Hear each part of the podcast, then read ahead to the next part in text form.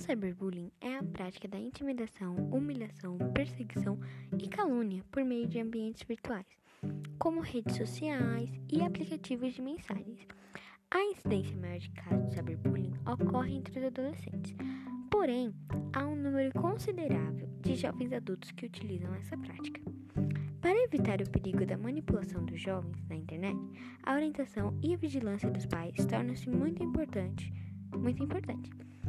Isso previne que eles sejam vítimas de agressores que buscam alvos fáceis para praticar suas tiranias.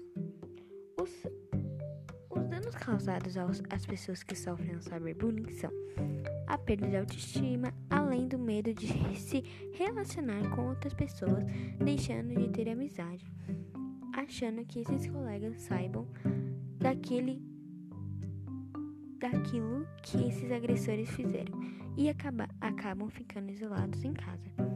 Existem vários meios para que essa violência virtual seja evitada. Não ficando calado, conversando com seus responsáveis para que eles se conscientizem com sua situação. Os professores também têm um papel fundamental para ajudar. Os psicólogos educacionais que fazem palestras e muitos eventos muitos eventos para que esses indivíduos aprendam que essa forma de comportamento prejudica os outros.